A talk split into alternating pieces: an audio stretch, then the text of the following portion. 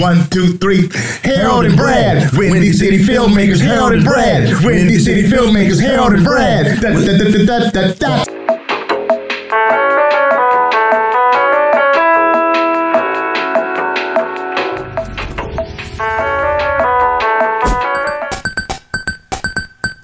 Three, two, one. What's going on, y'all? Brad Stevens here for another edition of the Harold and Brad Windy City Filmmakers Podcast. HD, what's going on, brother? What's up? And you can call me A. we have a very special guest in the house, the super talented actor, director, Matt Miller. What's going on, my friend? Hey, how are you guys? Good to be here. Pretty good, pretty good. So the first question we always ask people is, what's your connection to Chicago? And what kind of Oh, art do you create? My connection to Chicago.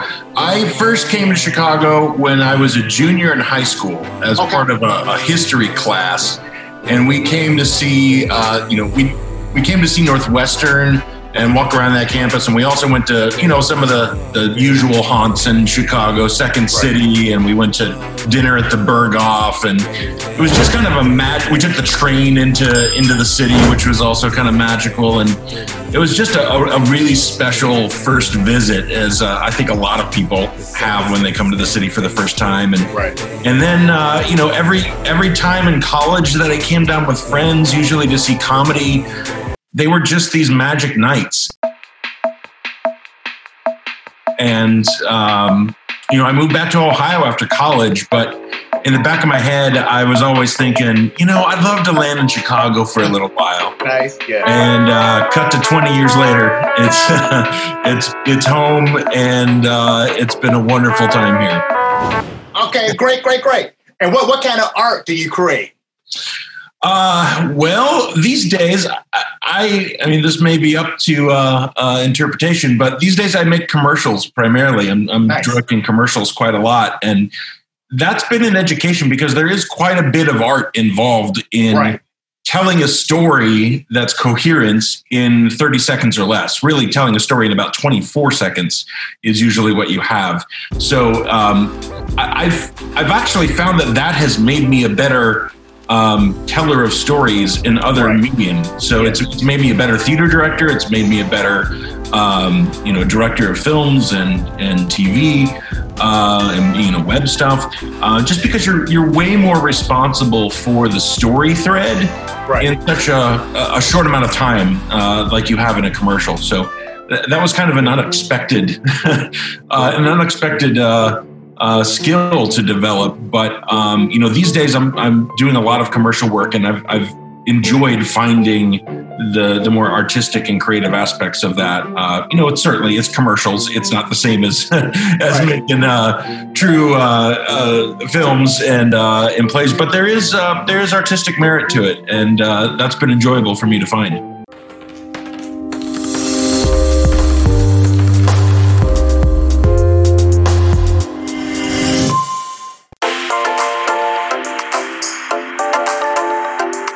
So, I- and I want to talk about that a little bit because I look at, you know, we look at commercials.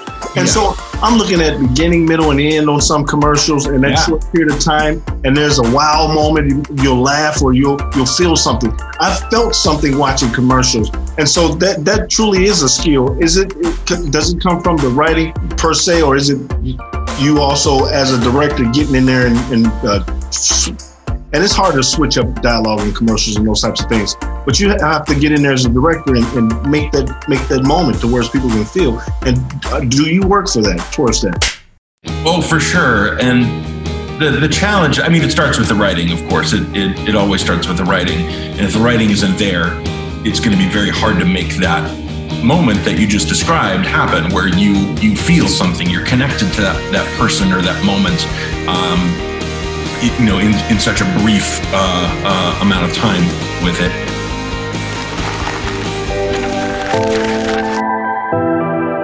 I've found that uh, you know the the best things I've done have been truly collaborative in that the ad agency uh, that that creates the script and the concept, the clients, um, my crew, uh, the actors that I've hired, everybody's pretty collaborative and pretty um, pretty positive about the experience. I think it's it's easy to get cynical about commercials, and it's easy to get cynical about um, you know the idea of creating a story in order to to move some units. but um, you know you you can find some some great. Um, some incredibly skilled uh, collaborators in the commercial sector, and and um, I've I've learned a ton from working with production designers and um, ad writers who have been doing this for year and have re- years and have really honed their craft so that they know exactly, you know, how much dialogue is going to get them uh, into that sweet spot of 20 you know 24 seconds or so if it's a 30 second spot with enough time at the end for voiceover and a tag. And um, you know hopefully what i'm bringing to it is assembling the right team. I'm bringing the right people to the party to make this thing work. Um, and you know hopefully i'm also bringing some extra value in in you know asking them to think about some things they hadn't considered about their their commercial or their story uh, before I got involved. And and hopefully it's uh, you know in true improviser fashion a yes and situation where there's some good energy flowing back and forth and um, you're able to you know elevate the story but you know stay true to the brand promises and and straight stay true to to you know the reason for them making that commercial which is hopefully to sell a specific product or advertise a sale or a service and uh, i love that challenge and i think it's a, a really um, it is a really creative endeavor. Um, it, it, I'm using all of the same skill sets that I use when I'm directing a play or, um, you know, something else, uh, something theatrical.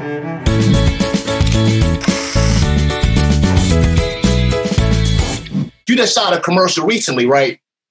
Yeah, I, I shot one that's airing right now. Um, I shot a, a, a, fall campaign for Lowe's. Um, you know, one is a family kind of getting ready for the ho- for you know Halloween, and Right. there's a big inflatable Frankenstein, and um, that's airing right now. Oh, funny story about that too. Yeah. So, you know, like we're on set, we're running out of time, and I've got to get this shot with the kids and the dad where this inflatable Frankenstein is, you know, being brought to life on the on the front yard and we're, we're racing the clock and the kid the kids are you know they're five and six and they're squirrely and it's the end of the day and they're ready to go home but i, I didn't I didn't want them to see that inflatable Frankenstein before we did it, and Right. so the dad the dad turns it on and it blows up and it's huge. And the little kid, I don't know if he was scared or or what, but he gets up and the first thing he does is he punches it in the balls. and then he runs and then he runs away and, and everybody's dying everybody's dying but uh, but yeah that's not a take you can use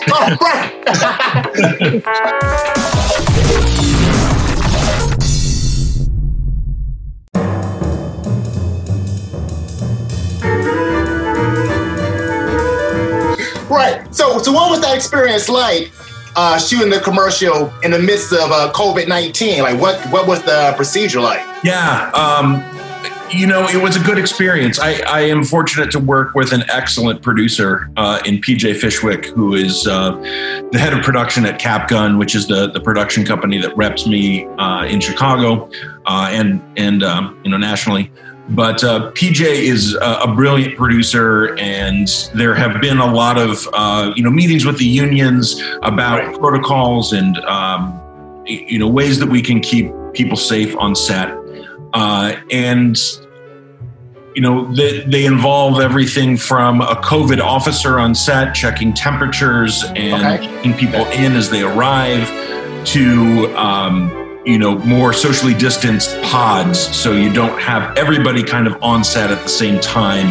Right. You're working with uh, specific pods, and if an art department team needs to come in, that means um, you know the actors and the first team need to leave, and so you're you're really trying to keep people um, keep people distance as much as possible. Uh, the, the one the one sticky widget right now is still um, keeping actors safe. Right. When you start rolling, that is the challenge right now. Is is how do you keep actors safe? And um, really, the answer right now is testing. They need to test, be tested, and they need to be quarantined. Um, before they come to set, and Right. that's that's a hard thing, uh, production wise, to kind of account for with a limited pre-production schedule. Yeah. Um, so that's that's the main uh, way right now that I think actors are being kept safe. Or um, I did two projects this summer where we made the um made the decision to cast people that were already quarantined together. So Okay, right. we were right. casting families that were already quarantined together, and that way we didn't have to worry too much about exposure um, because they were already, um, you know, quarantined together. So there have been some workarounds, but I, I do think moving forward, uh, you know, COVID is going to be with us for a long time, Yeah. and um, there are very good protocols in, in place to keep the crews safe. I think um, outside of testing, that that really is the the standard right now in terms of how to keep actors safe because you know once once you start rolling and the masks come down, um, that's uh, that's a whole different ballgame for actors.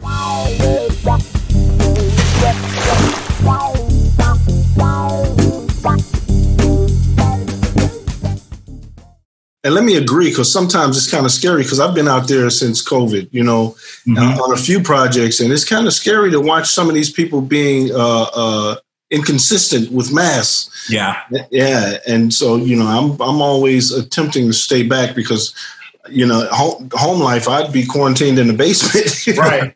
Yeah. if I got around anybody. So I'm I'm like w- always worried about bringing it home. Yeah. is a time where we we truly have to embrace the safety first uh, uh, in mandate, and you know there are certainly I think production companies that have done uh, above and beyond work in terms of uh, you know keeping their people safe, and and then there will always be those that do kind of the bare minimum, and um, you know I'm I'm happy to say I've been working with folks that have really taken it seriously and have really um, you know done everything possible to keep people safe. Um, yeah, it's a it's a challenging time, but it, you know these kind of restrictions also um, also cr- you know foster creativity in a weird Yeah. way. Right. Um, Yeah. And I've, and I've seen that happen too. Like I did a, call, a whole callback session over Zoom, and you know what? It it wasn't horrible. okay. Right. Right. It wasn't horrible. Right. And for actors, especially, I feel Yeah. like in some cases, that's really nice where you don't have to leave your house to have the callback. You don't have to invest in three hours of your day Yeah. going down and finding parking and that, that whole, you know, rigmarole. And I could still get what I needed to get out of that encounter. And I think actors were able to connect with me enough so that they could, you know, get a sense for what I was, um, you know, trying to, to direct them to do. And, Right.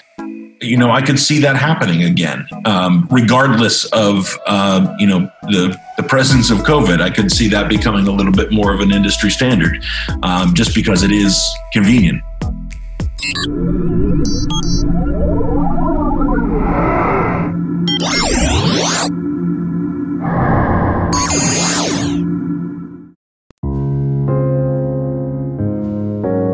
Absolutely. Uh, you just talked about the directing. So you directed theater a, a lot. How, how much theater uh, directing have you done, and how has that translated or helped you into to television and film? Yeah, I started directing plays. I think the first short play I directed in Chicago was in uh, in, in 2000. Uh, I started. I moved to Chicago in '99, and I interned in the at the Goodman Theater in their uh, casting department.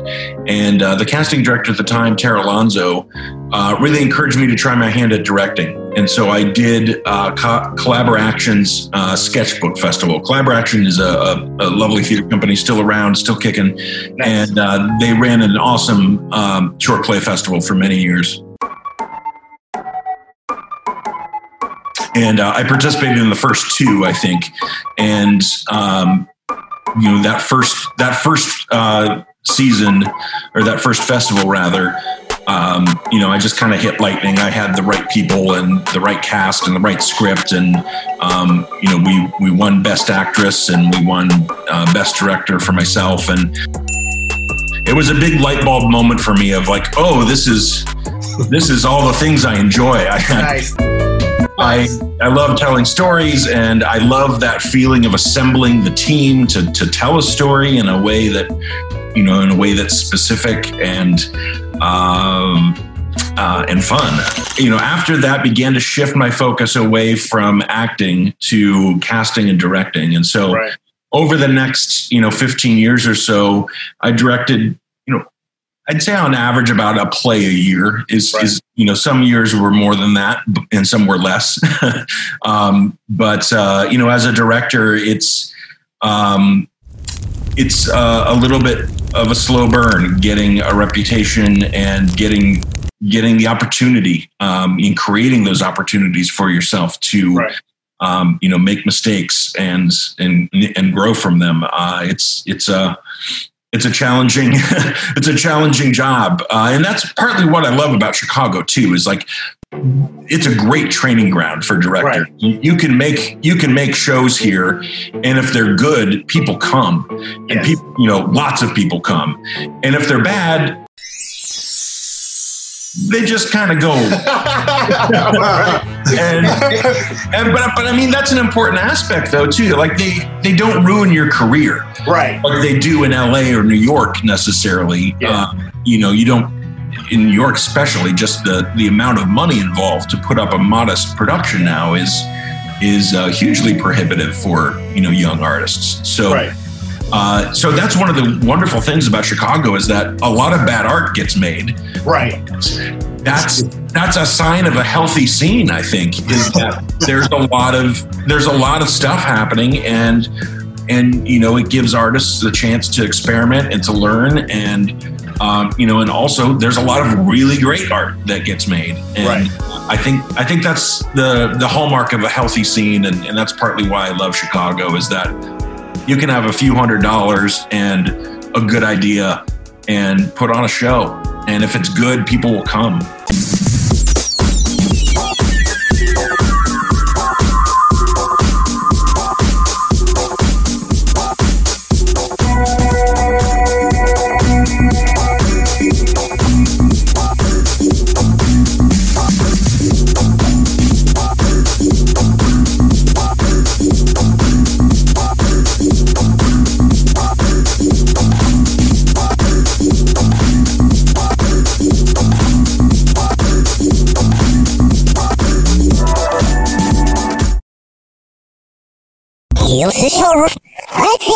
Ooh la la. Yeah.